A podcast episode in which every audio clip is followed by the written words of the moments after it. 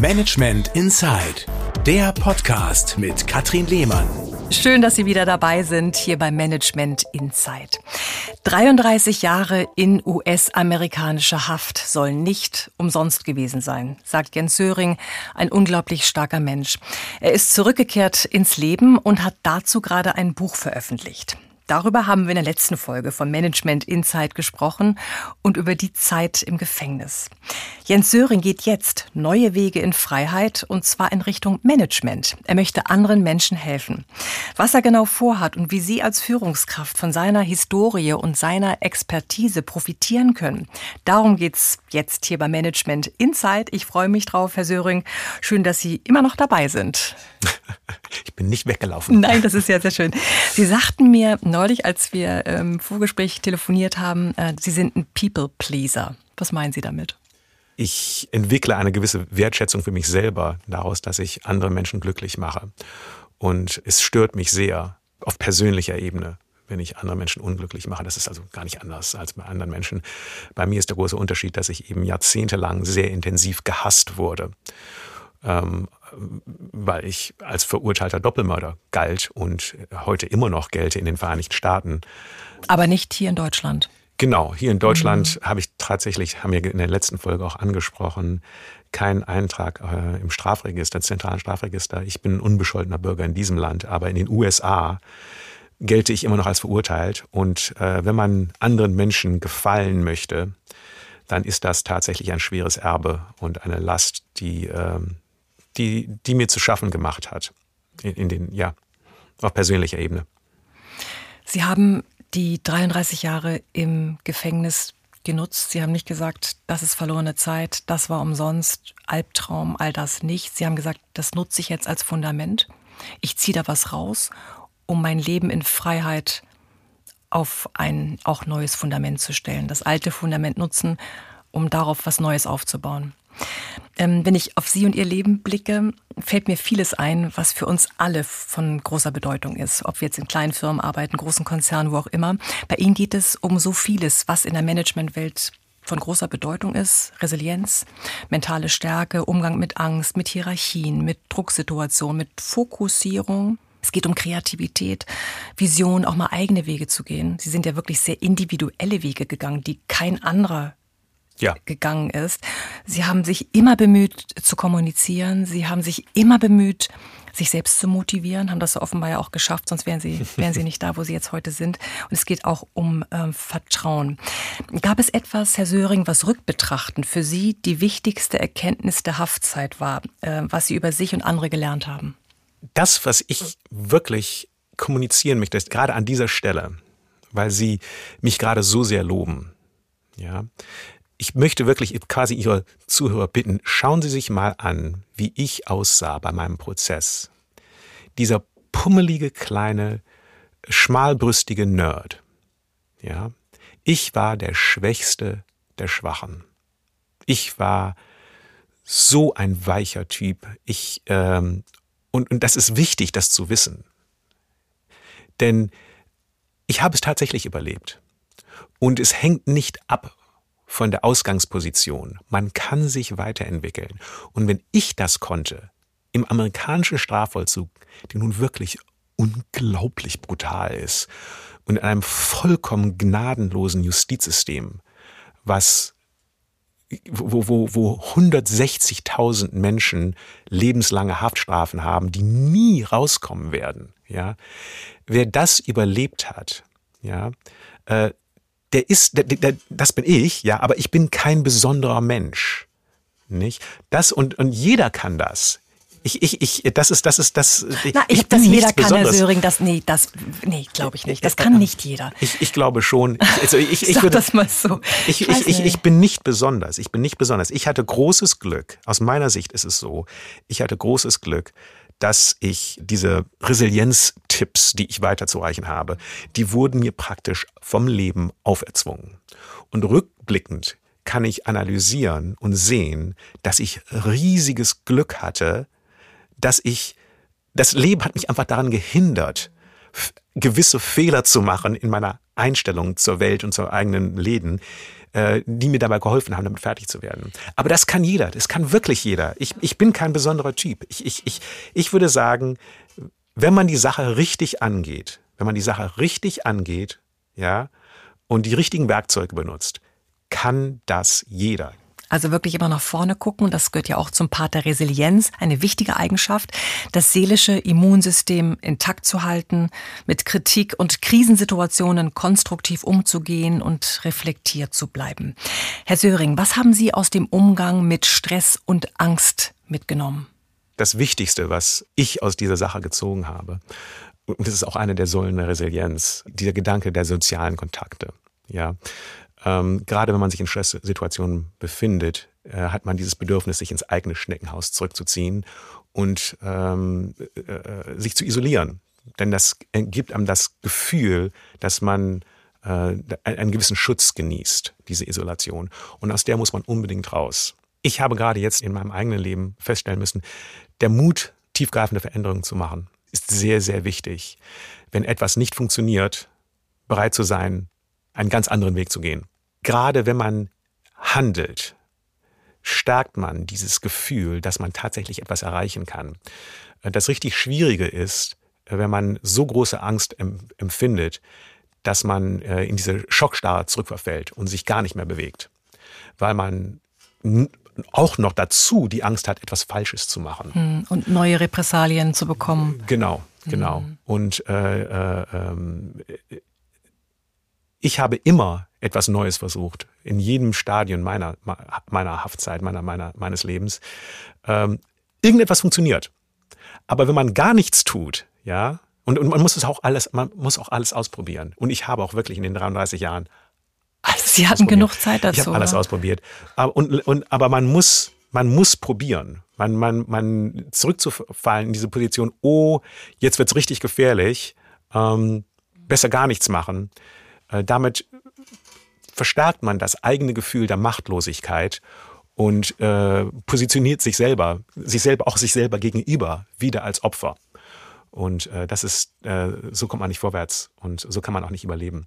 Man muss sich selber davon überzeugen, dass man handlungsfähig ist. Auch wenn man an der eigenen Situation jetzt konkret nichts tun kann, etwas, was mir sehr geholfen hat in den 2000er Jahren, war anderen zu helfen.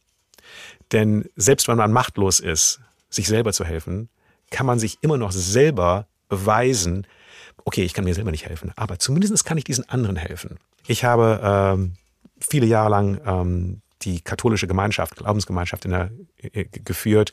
Ich habe eine Meditationsgruppe geführt und ich habe eine Tai Chi Klasse gelehrt. Das hat mir nichts gebracht, ja, aber es hat mir gezeigt, ich kann noch was, ja. Ähm, auch wenn ich selbst, auch wenn meine eigene Position, Situation gerade ziemlich hoffnungslos aussieht. Aber Sie haben sich bewegt im wahrsten genau. Sinne des Wortes. Sie und, haben was getan, ja. Und das würde ich also wirklich äh, gerade Menschen, die sich selber als äh, schwach und handlungsunfähig empfinden gerade. Es ist nicht so.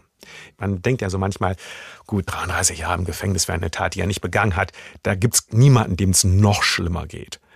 Es gibt immer jemanden, dem es noch schlimmer geht. Immer, auch bei mir. Ich kannte einen Mithäftling, der war noch länger im Gefängnis, der war höchstwahrscheinlich auch unschuldig und dann ist er an AIDS gestorben. Im Gefängnis. Es gibt immer jemanden, den es noch schlechter geht. Ich bin immer noch in Kontakt mit zwei meiner ehemaligen Mithäftlinge. Und ich schicke denen regelmäßig Geld. Und vor kurzem konnte ich auch mal mit einem telefonieren. Und der eine wurde viel zu hart bestraft ähm, und der andere ist möglicherweise unschuldig. Ja, das ist mein ehemaliger Zellenmitbewohner. Schwer zu sagen. Jedenfalls sind die beide unglaublich. Das ist so typisch im amerikanischen Justizsystem. Die haben so lange Haftstrafen äh, bekommen. In dem einen Fall würde es hier in Deutschland vielleicht gar nicht zu einer Haftstrafe kommen, sondern vielleicht einfach Psychiatrie. Und der andere wäre wahrscheinlich freigesprochen worden aus Mangel an Beweisen. Oh Gott, und, und, beide sitzen, und, und, beide sitzen jahrzehntelang im Gefängnis und haben quasi gar keine Hoffnung rauszukommen. Aber Sie sind jetzt draußen, Sie können ihnen helfen. Äh, also ich eben, also juristisch ist das ist so wie das ja das amerikanische Justizsystem ist eben ganz anders als das deutsche. Und gerade in Virginia ist es noch mal anders als in anderen Bundesstaaten. Denn da gibt es diese 21-Tage-Regel, wo neue Beweise nicht vor Gericht gebracht werden können, wenn man sie 21 Tage nach dem Verhängen des Strafmaßes findet. Und es ist ja meist so, da, meistens so, auch in meinem Fall, so, dass man die neuen Beweise erst viel später findet, dann kann man sie nicht vor Gericht bringen. Und das ist bei, auch bei diesen beiden ein Problem. Aber das wenige, was ich für sie machen kann, ist, ich kann ihnen Geld schicken und das braucht man im Und das kommt auch an, das Geld. Ja, ja, das, das, das funktioniert. Das können die Amerikaner gut. aber, aber das ist eben, das ist, das, äh, es ist ja so, man, ohne Unterstützung von außerhalb ist es sehr schwer, überhaupt genug zu essen zu bekommen im amerikanischen Strafvollzug. Und, ähm, und das kleine bisschen, das kann ich für sie tun. Aber das ist auch, es ist wieder etwas, man muss sich selber gegenüber Handlungsfähigkeit beweisen. Nicht? Und das ist, ähm, ja, das, das ist etwas, was ich mitge mitgeben würde. Das ist ein ganz wichtiger Aspekt, auch Stichwort Vertrauen, Hilfe geben, Hilfe annehmen. Sie haben ja unter schwersten Bedingungen feststellen müssen, dass Vertrauen missbraucht wurde. Mehrfach. Nur ist ja Vertrauen meines Erachtens ganz, ganz wichtig, um Geschäftsbeziehungen einzugehen. Wie konnten Sie aus diesem Vertrauensmissbrauch rauskommen und sich gegenüber Menschen trotzdem wieder öffnen? Das haben Sie ja gemacht das ist eben das, was, was ich vorhin angesprochen habe, ähm, dass das Leben mich quasi dazu gezwungen hat, ja, immer wieder Vertrauen fassen zu müssen in andere Menschen. Und ja, es sind da noch in, im Laufe der Jahrzehnte noch mehrmals, ist es noch mehrmals geschehen, dass mein Vertrauen missbraucht wurde.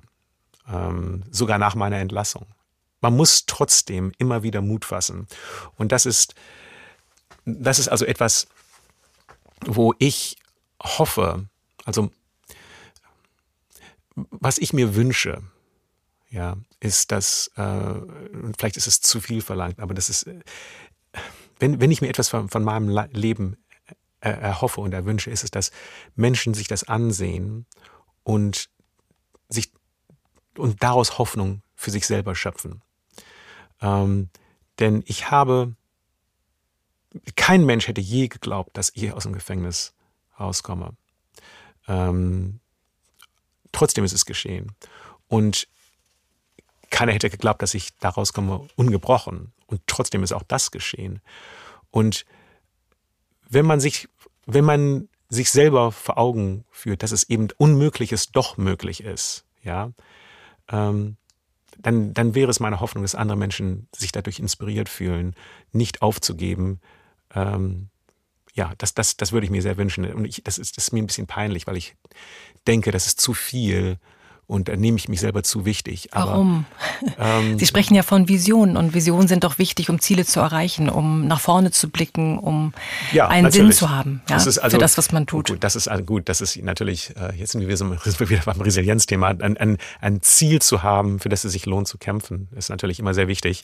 Ähm, manchmal scheinen diese Ziele ja auch sehr weit in die Entfernung gerückt.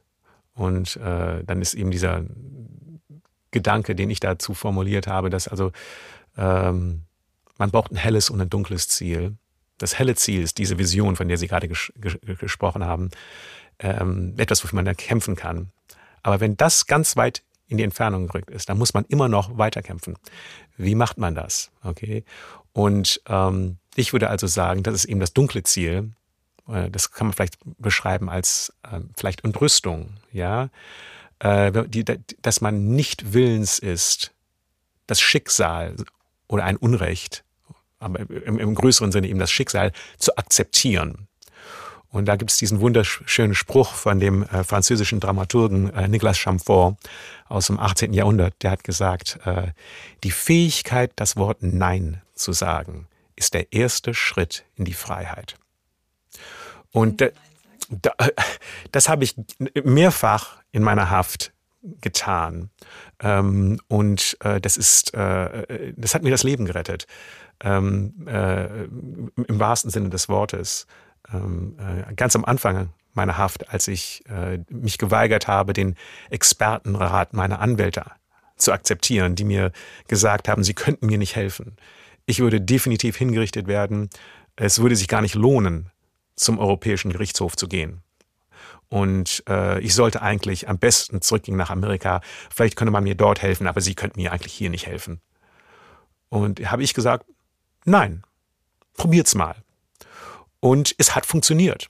Bis zur letzten Minute hatten meine eigenen Anwälte nicht geglaubt, dass sie diesen Fall gewinnen könnten. Aber sie haben ihn gewonnen. Und äh, das war das erste Mal, wo, das, wo ich das Wort Nein gesagt habe.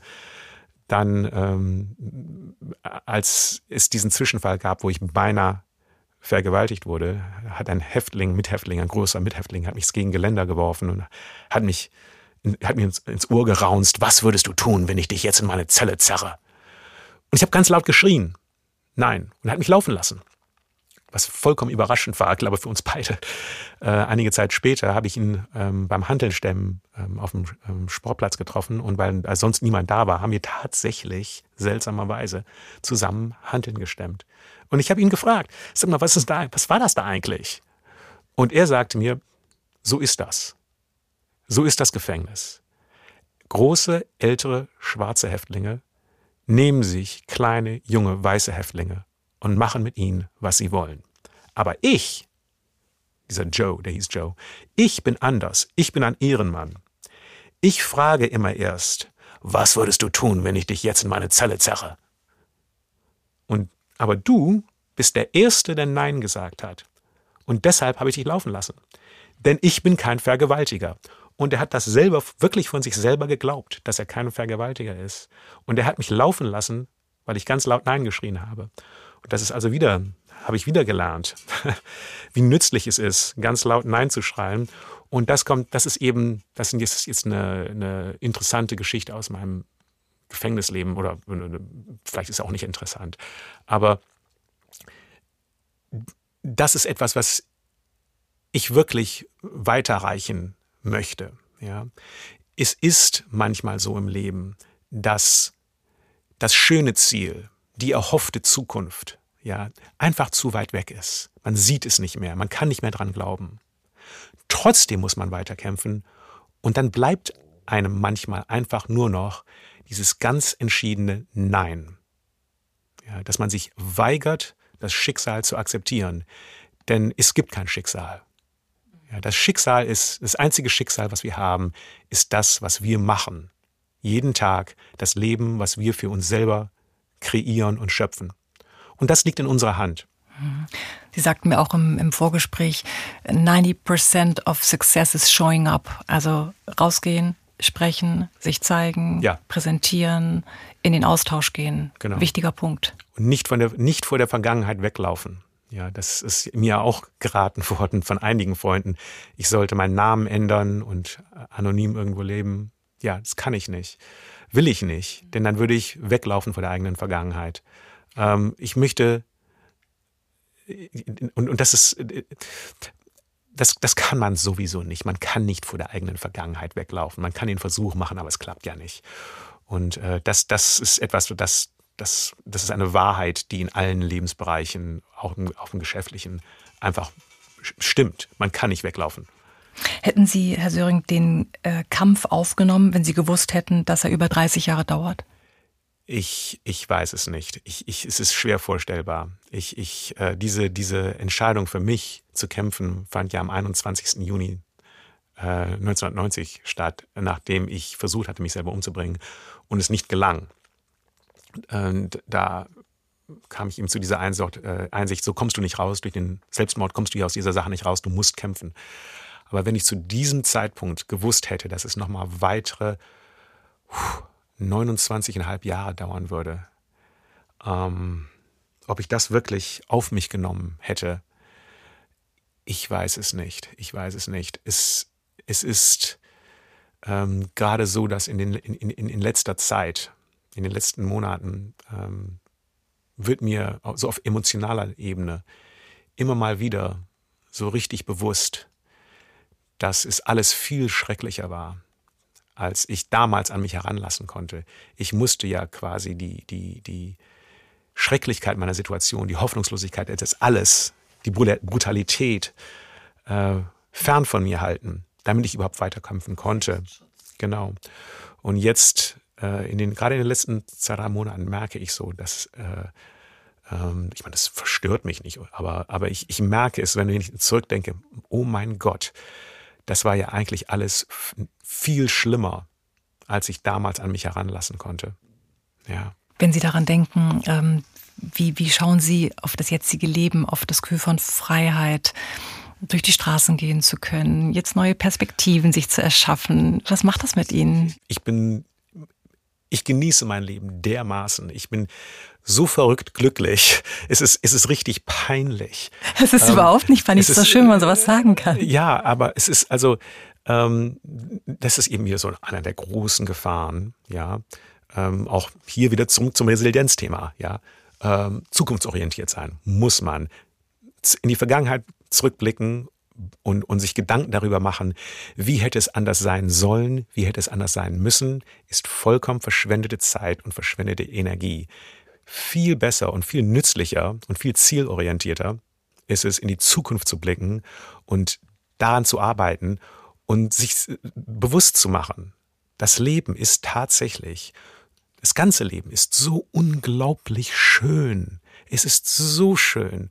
Und gerade in diesem Land sind wir so frei. Ja, die, diese äußeren Zwänge, die wir manchmal auch empfinden, die Corona-Beschränkungen und so, das sind ganz, ganz klitzekleine Probleme. Ja, für Sie wir natürlich, haben, klar. Ja. Wir haben so viele Freiheiten in diesem Land und ähm, wenn man sich das mal bewusst macht und vor Augen führt, ja, was die Alternativen sind, also ich würde sagen, wenn sich irgendeiner von Ihren Zuhörern jemals mal irgendwo gefangen fühlt, in irgendeiner ähm, Orga-Meeting da, denken Sie mal drüber nach. Mhm. Sie können tatsächlich jederzeit aufstehen. Und gehen. Ja, und gehen. Die Tür ist, ist da, da ist kein Schloss dran. Sie können raus. Ja. Ähm, vielleicht sollten Sie das auch wirklich tun. Ja. Ähm, denn ich habe 33 Jahre lang in einer Welt verbracht, wo die Türen Schlösser hatten und ich konnte nicht raus. Nicht? Und wir haben so viele Freiheiten hier draußen. Nutzen Sie sie. Nutzen, genießen Sie es. Suchen Sie die Freiheiten. Ähm, üben Sie sie aus. Je, je mehr Sie das ist etwas, was ich, als ich aus dem Gefängnis rauskam, war es sehr schwer für mich, Entscheidungen zu treffen. An, einfach an so einer an der Wursttheke. Welche Wurst will ich mir ausholen? Es gibt so viele verschiedene Arten Wurst. Ähm, aber auch so Sachen über Lebensplanung. Wie, wie, gestalte ich meine Zukunft? Ähm, und das ist etwas, was ich lernen musste in den letzten, äh, was ist denn das jetzt, so 19, 20 Monaten seit meiner Entlassung. Ähm, aber Entscheidungen treffen. Natürlich hat man ein bisschen Angst, aber es macht Spaß. Und wenn man einfach in dem erst mal in dem Rhythmus reinkommt, dann fühlt man auch wieder, hey, ich habe Macht über mein Leben. Ich habe diese Freiheit. Ich kann Entscheidungen treffen und mein Leben verändern. Und es geht nicht nur um Wurstsorten. Es geht darum, ob ich diesen Job weiter ausüben will, ob ich einen anderen Job probieren will. Ähm, ja, und, und das, wir haben diese Freiheiten in diesem Land. So viele Menschen, auch ich, damals, so viele Menschen haben diese Freiheiten nicht. Die sollten sie äh, benutzen, ausüben, genießen. Ja, sollte man sich viel öfter vor Augen führen und da auch achtsamer sein. Auch das ist ein wichtiger Punkt. Herr Söring, wenn Sie an Ihre Zukunft denken, an Ihr Leben, nicht ans Überleben, sondern an ihr Leben. Was wäre das für Sie Schönste, wie es sich jetzt weiterentwickelt? Also ganz konkret in den nächsten Wochen. Ich würde sehr, sehr gerne eine Wohnung in Hamburg finden. ich war tatsächlich gestern, Stadt. ja, ich war gestern bei meinem ersten Wohnungsbesichtigungstermin in meinem ganzen Leben. Und ähm, es ist eine wirklich schöne kleine, kleine Wohnung, aber äh, Altbau und der Gedanke, dass ich zum ersten Mal in meinem Leben ein Zuhause haben könnte, was mir gehört, das bedeutet mir schon wirklich sehr, sehr, sehr viel. Und, ähm, und Hamburg ist so eine schöne Stadt, ähm, wie man an den sehr hohen Mieten merkt. Aber es ist tatsächlich so, es besteht die Möglichkeit, dass ich diese Wohnung nicht bekomme. Vielleicht auch wegen meiner Vergangenheit. Ja. Und ähm, das wird natürlich eine Enttäuschung sein für mich. Aber auch mit Enttäuschung muss man umgehen. Und man muss auch mit der schwierigen Vergangenheit umgehen. Und ich werde immer zu meiner Vergangenheit stehen. Ich werde nicht davon weglaufen. Und ich, ich, ich, ich will diese Vergangenheit integrieren in mein Leben. Und ich werde auch einen Vermieter finden, der meine Vergangenheit nicht als ein Übel ansieht, sondern einfach als ein Teil eines langen, komplizierten und letztlich dann doch, hoffe ich jedenfalls, erfolgreichen Lebens. Das ist mein Wunsch. Ähm, ja. Herr Söring, ich wünsche Ihnen alles, alles erdenklich Gute, nicht nur für die Wohnung, das wird klappen, auf jeden Fall auch volle Auftragsbücher, die Sie haben werden. Ich wünsche Ihnen, bin ich wirklich ganz sicher, ich wünsche Ihnen viel Spaß im Job, wunderbare Menschen, mit denen Sie zusammenarbeiten können und ich wünsche Ihnen endlich ein schönes Leben in jeder Hinsicht und danke Ihnen, dass Sie mein Gast waren hier bei Management Insight, sogar gleich für zwei Folgen. Vielen, vielen Dank. Ich danke Ihnen. Das war Management Insight, der Podcast mit Katrin Lehmann. Alle vier Wochen neu. Jetzt abonnieren und keine Folge verpassen. Haben Sie ein Management-Thema, das Sie interessiert, bewegt, für das Sie vielleicht sogar richtig brennen? Oder gibt es Menschen, von denen Sie sagen, der oder die gehört genau in diesen Podcast? Dann melden Sie sich gern. Sie können mir schreiben unter mail at medientraining-hamburg.de oder Sie rufen durch unter 040 227 15 150. Planen Sie für Ihr Unternehmen individuelle Interviews, die Sie im Intranet, auf Ihrer Homepage oder in den sozialen Medien veröffentlichen möchten? Gerne realisiere ich auch diese Corporate Podcasts für Sie. Melden Sie sich jederzeit. Ich freue mich auf Sie.